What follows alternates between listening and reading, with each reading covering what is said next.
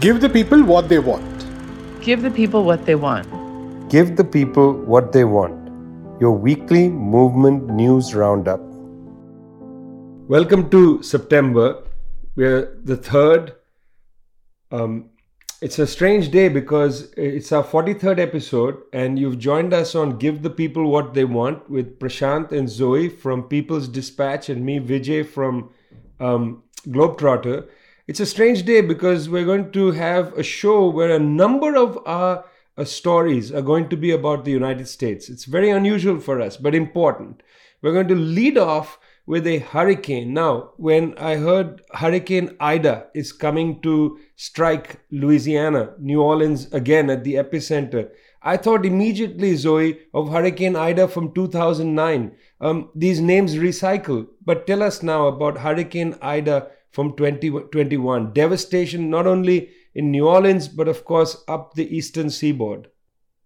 Yes, well, I mean, I think it's it's telling because Hurricane Ida, you know, not only has been a hurricane before, but it also struck on the anniversary of Hurricane Katrina from, you know, which devastated Louisiana, devastated the Gulf Coast area in 2005, you know, caused over 1,800 deaths, you know, hundreds of thousand dollars in infrastructure damages.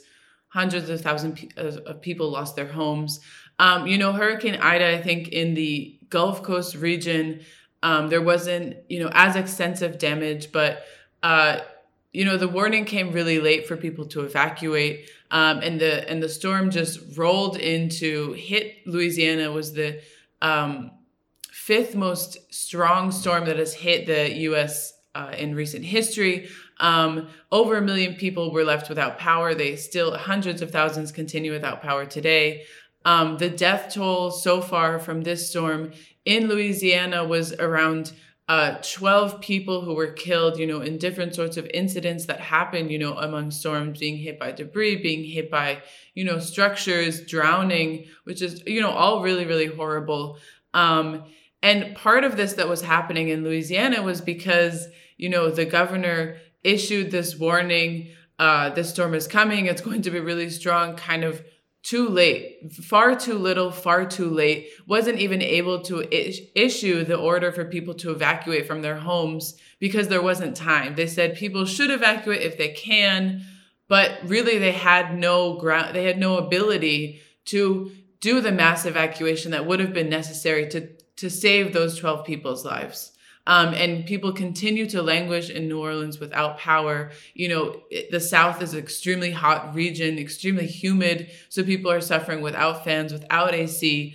Um, it's a truly, you know, difficult situation. And unfortunately, Hurricane Ida didn't stop in the, uh, the, the South Gulf of the United States. You know, it continued moving up to the Northeast, where I'm currently located in New York City. Um, and it's interesting because people knew that's where the storm was headed. People knew the storm was going to head. You know, you can clearly see in the weather patterns. Maybe uh, people were unprepared for it to head towards Louisiana, but they knew exactly that it was coming towards the northeast. Um, and the storm hit on Wednesday. You know, torrential downpours, really, really, really strong rain that was occurring. You know, of course, the the storm winds, which are you know one of the real dangers of hurricanes, had of course decreased. It was just a tropical storm, but it released you know enormous amounts of water, record-breaking levels of rain in the city, and it it was it was you know horrible. We uh, at, at around 10 p.m., only around 10 p.m. after it had been raining already for hours, uh, the city issued the first ever flash flood warning. You know, so everyone's phone lights up and it says, "You must go home. Do not leave." Uh, don't travel anywhere. And it's like, okay, we'll have to sit, you know, millions of people are on the street, in the subway, in various different places. And then what happened is that, you know, floods began to happen. Um, you know, with these high rainfalls, uh, basement apartments were flooding and people were told to stay in their homes. And as a result of this, in New York and New Jersey, at least 43 people were killed they drowned to death in these you know very precarious living situations. Um, they were unable to escape. There wasn't emergency services available and it's and it's tragic. It's you know this is the richest city, one of the richest cities in the world, and the city was unable to save its people who just you know, were trapped in their basement apartments because they can't afford better living conditions. So I think this is, you know, really a, a tragic situation, um, horrible for all of these people whose lives were lost. And of course, the next day it's sunny. It's almost as if it didn't happen. But of course, these people, these 43 people who died in New York and New Jersey, um, you know, were not you were not able to be saved by the city. And uh, yeah, it's very unfortunate. Going from one of the richest cities in the world to what is increasingly becoming one of the poorest cities in the world, Kabul in uh, Afghanistan, where flour prices, the price uh, of the most important staple, has begun to escalate, where the uh, cutoff of funds from the IMF and the World Bank are sinking the Afghani. Uh, please bear in mind, friends, that 40% of Afghanistan's um, uh, money supply uh, came from foreign aid, and that has been cut off. Um, uh, donor money has been cut off, humanitarian money has been cut off, NGO money cut off, IMF money cut off, World Bank money cut off, and now Afghanistan's own reserves of its central bank stuck $9.6 billion stuck in New York banks cut off. They don't have any money to buy basic things. The country is in free fall. The UN has said that children under five in total are severely malnutrition. Half the population doesn't know. And here's a direct quote from the UN um, more than half of Afghan children do not know whether they'll have a meal tonight or not.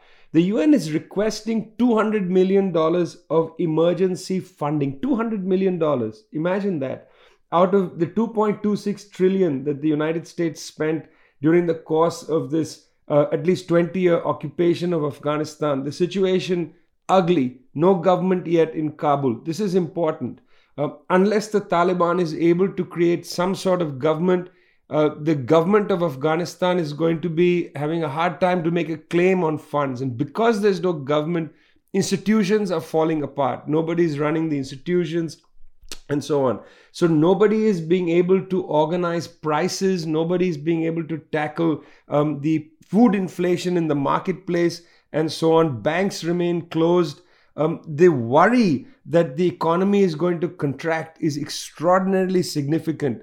There are clashes taking place in various parts of Afghanistan, including in the Panjshir Valley, where um, the former vice president is holed up, trying to make a deal through the Russians uh, to somehow de-escalate the situation. There's no joy there, um, no uh, no apparent de-escalation possible. Statements coming from the Taliban about their allies in Pakistan, the Tehrik-i-Taliban Pakistan, looks like we're going to see now intensified militant activity in the Pashtun borderlands in Waziristan, in, in northern Balochistan, and so on it's an ugly situation and it's already beginning to disappear uh, from the front page of the news. It's already beginning to disappear from the front page of the news. For instance, in Europe, what's the conversation? Not the open sore of Afghanistan. The conversation now in Europe is whether the Europeans can trust the United States for security and whether the Europeans should spend more money now, here, bear this in mind. Spend more money not to shore up Afghan people's lives, not to shore up the food situation, but whether the Europeans should spend more money to bolster their own military.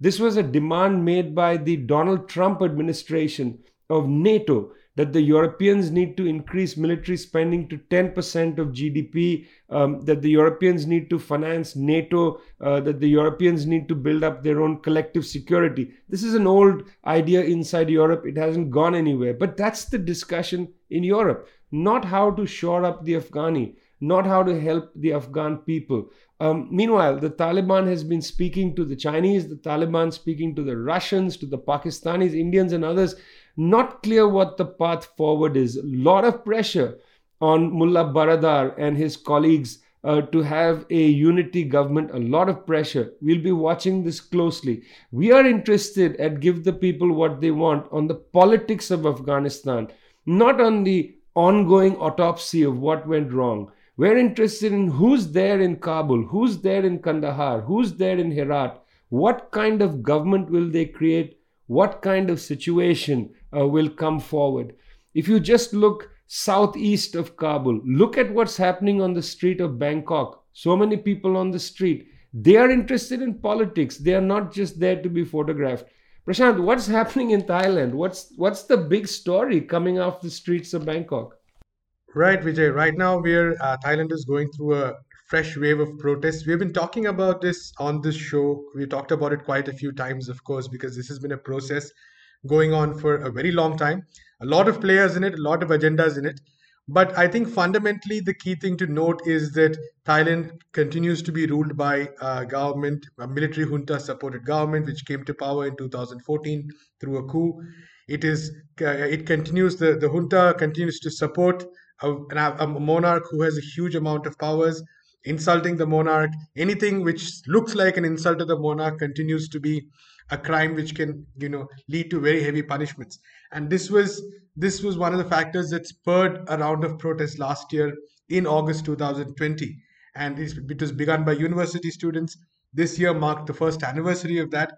But August also saw a massive increase in COVID 19 cases. And this is very important to note because I think oh, July and August saw hundreds and thousands of hundreds of thousands of cases being added. Right now, the total number of cases has crossed 1 million, the number of fatalities has crossed uh, 11,000. And a lot of this has happened in the very recent time period.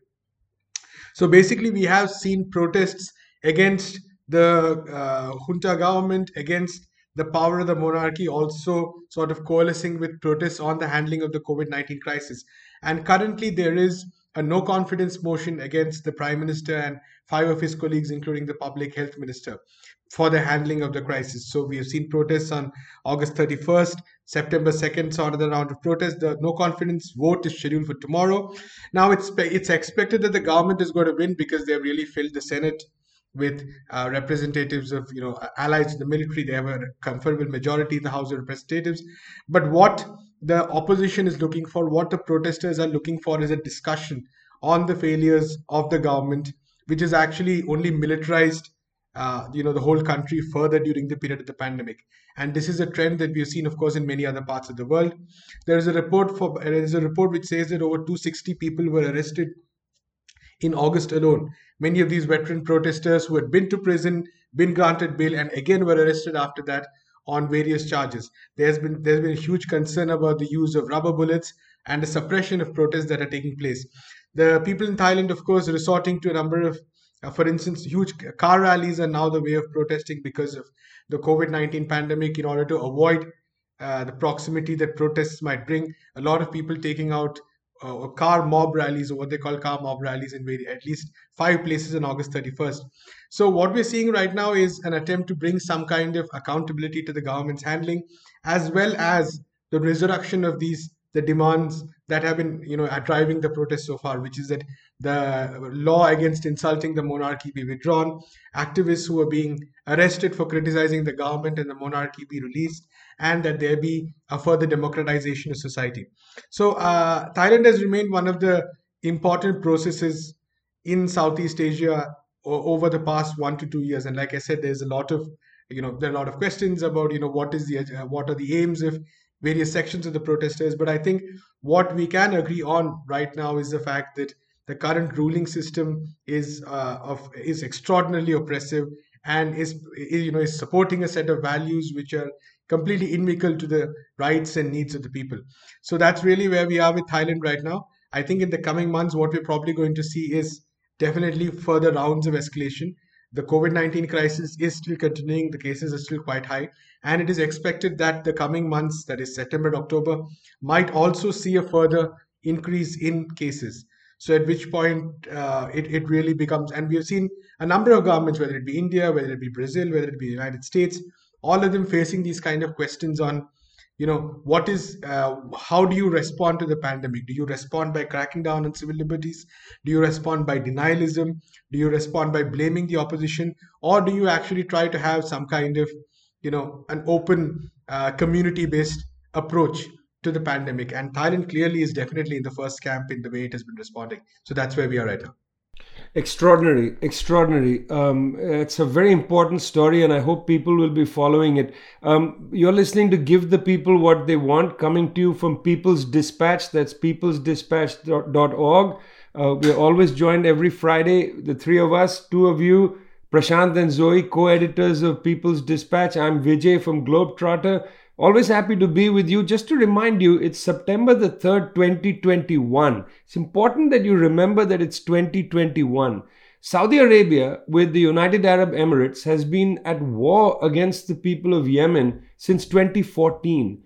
Um, that's 2014. We are in 2021. This is a seven year war which has yielded no fruit for Saudi Arabia, one of the richest countries in the world, clobbering one of the poorest countries in the world. Yemen, my friends, a population of roughly 29 million people, a very small country, um, has about 20 million people who are in humanitarian distress. About 19, 18, 19 million of them are in a situation of extreme hunger crisis. Um, that's the situation on the ground in Yemen. Across the border, Saudi Arabia, one of the main antagonists of the people of Yemen, is facing an economic crisis during this pandemic. Um, they're struggling to pivot out of their oil dependence and so on um, their effective ruler, Mohammed bin Salman, the crown prince who's been driving the war in Yemen, has been seeking an exit from this because he's made several, several grotesque errors um, in the way that he's dealt not only with Yemen, but also accelerated the. Um, the tension between Yemen and, and uh, between Saudi Arabia and Iran. Uh, this is a very significant issue. Uh, how, uh, at least since 2016, the heat has been up. No communication formally between Iran and Saudi Arabia. Well, it was interesting this Saturday in Baghdad, uh, where there was a regional summit called by President of Iraq, Mustafa al Kadhimi. Um, he calls a regional summit. It is attended by both Saudi Arabia and Iran.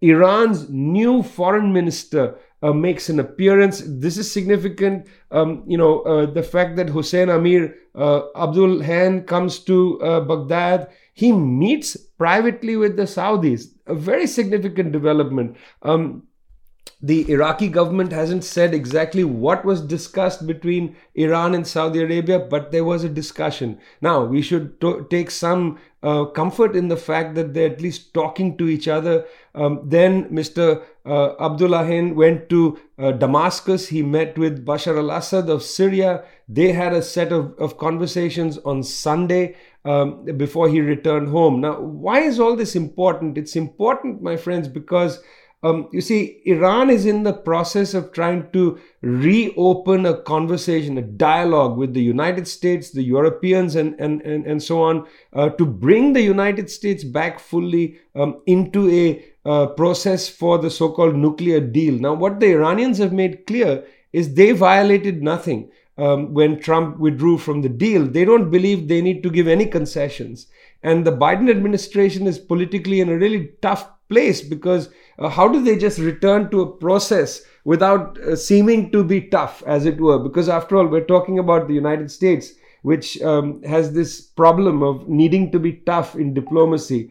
Uh, so the Iranians are interested in Vienna and having this conversation, advancing the dialogue of returning to the protocols of the deal that was made. Um, uh, Abdullahian is, is, is known as a man of the so called uh, hard right uh, of Iran. I think this categorization of moderate and extremist in Iran is very misleading. Uh, certainly, he has. Um, the backing uh, of the, the supreme uh, leader and so on, and, and therefore he has legitimacy in the negotiations. I think that's a better way to see it. He is more legitimate politically. Uh, Mr. Zarif uh, played a card where it appeared that he didn't have legitimacy because he threatened to resign and so on. I don't think this is accurate to consider Iranian politics hardline and moderate. Um, I think it's more accurate to say who has the full support of, of the uh, of the supreme leader. And Mr. Uh, uh, Amir Hussein Abdullahian certainly seems to have the full support. This is a good period for the United States to return to the process, to engage Iran.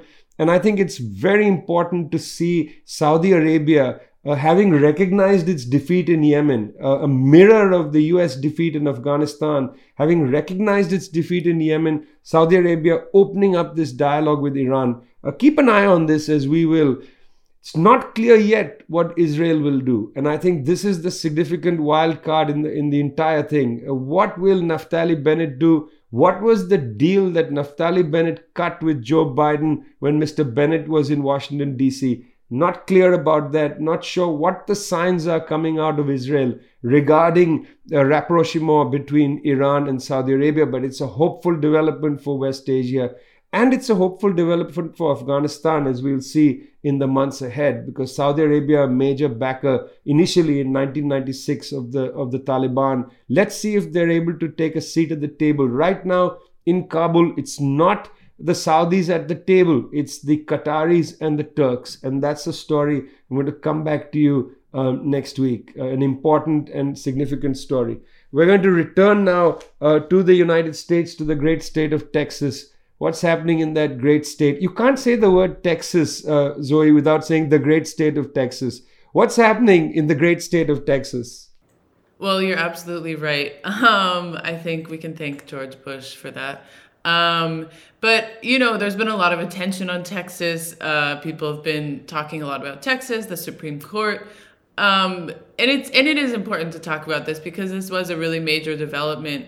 Um, the Supreme Court of the U.S. upheld. Um, a, a law that was signed into the Texas legislature in May 2021, which is called the Heartbeat Heartbeat Bill. Um, and this this bill, which is now a law, you know, uh, essentially completely bars access to abortion services um, to anyone. And also, uh, not only that, but also makes it quite dangerous to access abortion services. Um, and so essentially, it bans all abortions ha- from happening after six weeks of pregnancy. And, you know, uh, six weeks is an extremely early period. A lot, I mean, a lot of people do not know they're pregnant at six weeks of pregnancy, especially, especially if it's an unplanned pregnancy. Um, and then uh, the law also says that you know individuals can file suits against anyone who's suspected of you know uh, taking part in an abortion, aiding an abortion, um, which essentially, you know, completely criminalizes the whole process without doing so. And this law, which was met, has been met with, you know, tremendous backlash for the past couple of months, because as I mentioned, this was, you know, introduced and passed in May, um, was upheld by the Supreme Court. They said, while there may be elements that are, you know, unconstitutional, knowing that, you know, Roe v. Wade was passed in 1973, which was, of course, a landmark decision which granted abortion access, um, they said that, you know, it's a little complicated and um, because of the nature, the complex nature of Texas laws, you know, it wasn't necessarily against uh, these things. So this law was upheld by the Supreme Court, which effectively means that it can be put into um, impact because uh, a lot of other states, actually, Texas is not the only state that's uh, tried and successfully has passed a law that restricts abortion in such a way. You know, 13 other states have similar laws but have been struck down by courts. Um, and, you know, what's interesting to note, which I think, uh, you know, reproductive health advocates have been highlighting, is that, you know, the barriers that existed already to access abortion in Texas, to access an abortion before six weeks are already extremely high. So, for example, um, the Latina Institute for Reproductive Justice, you know, they gave a here they gave a testimony to the U.S. Senate in in June to talk about the necessity to pass a, a a law that really protects uh, access to healthcare, and they said um, that in order to get an abortion in Texas, you have to go on, you have to go through a medically unnecessary sonogram, receive counseling, then wait 24 hours, and then go to the clinic and get the abortion. And so, you know, these are huge barriers to people who are, you know, when someone seeks an abortion, they're in a situation of, you know, oftentimes of need, of, you know, complicated circumstances. And this institute, the Latina Institute, further highlights that in a state with a very, very high, you know, uh, Latinx population, a lot of people who, for example, don't have, uh, you know, the language to be able to access healthcare, who, you know, maybe because of their papers, their doc- their migration status, you know, they're not able to access healthcare services, and this is putting a huge barrier once again to those people to access this really essential human right and service. Well, the great state of Texas, not so great after all. Meanwhile, just north of Texas, in the town of Aurora, Colorado, Aurora, which you know refers to the dawn. Not much of a dawn for a young man by the name of Elijah McClain. Prashant, what's the story of Elijah McClain? Right, Vijay. It's actually a it's a very tragic story. Also, a story of how the community really mobilized over a very long period of time to demand for justice. So Elijah McClain, very young black man in 2019, in August 2019, actually, just just over two years ago, uh, he was, you know, he was somebody called the police and said he was reported suspicious activity. The police came and they, they there was a they basically you know caught him on a chokehold there was no sign that he was doing anything illegal there was no sign that he was engaging in actually any suspicious activity so to speak. But nonetheless they uh, got him in a chokehold. You know the body cams of the officers were not working but the audio feed was visible. Uh, audio feed could be was recorded. He was heard saying I, I can't breathe. He was you know he was heard vomiting as well.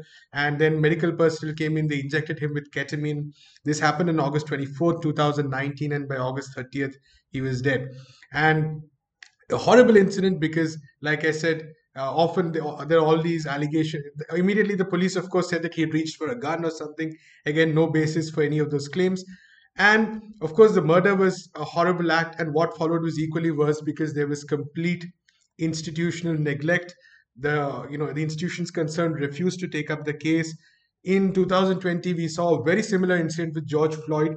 But even before that in the case of elijah mcclain in many other cases like this protest had taken place with the george floyd protests these protests also strengthened. And uh, even at that time the head of the, the head of the legal system there explicitly refused to file cases against the police and medical practitioners there.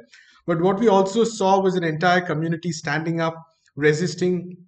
So in June 2020, we saw over 5,000 protesters, you know, march demanding justice. The Party for Socialism and Liberation very active in these protests. Actually, in November, similarly, we saw another major protest. In between, activists and protesters who were working on this cause were arrested and you know they were arrested and charged with a variety of charges including besieging the police and you know really nonsensical charges for just doing the for just doing the job of protesting and demanding justice so this is actually a long legal battle which has continued alongside you know sustained and continued community efforts and finally what happened on september 1st was that the five uh, the five persons that's three police officers and two medical personnel they were charged under the i think that there were 32 counts in total including of man, manslaughter and negligent homicide so this was following uh, the governor was finally forced to order a probe on this last year after continued and sustained protests.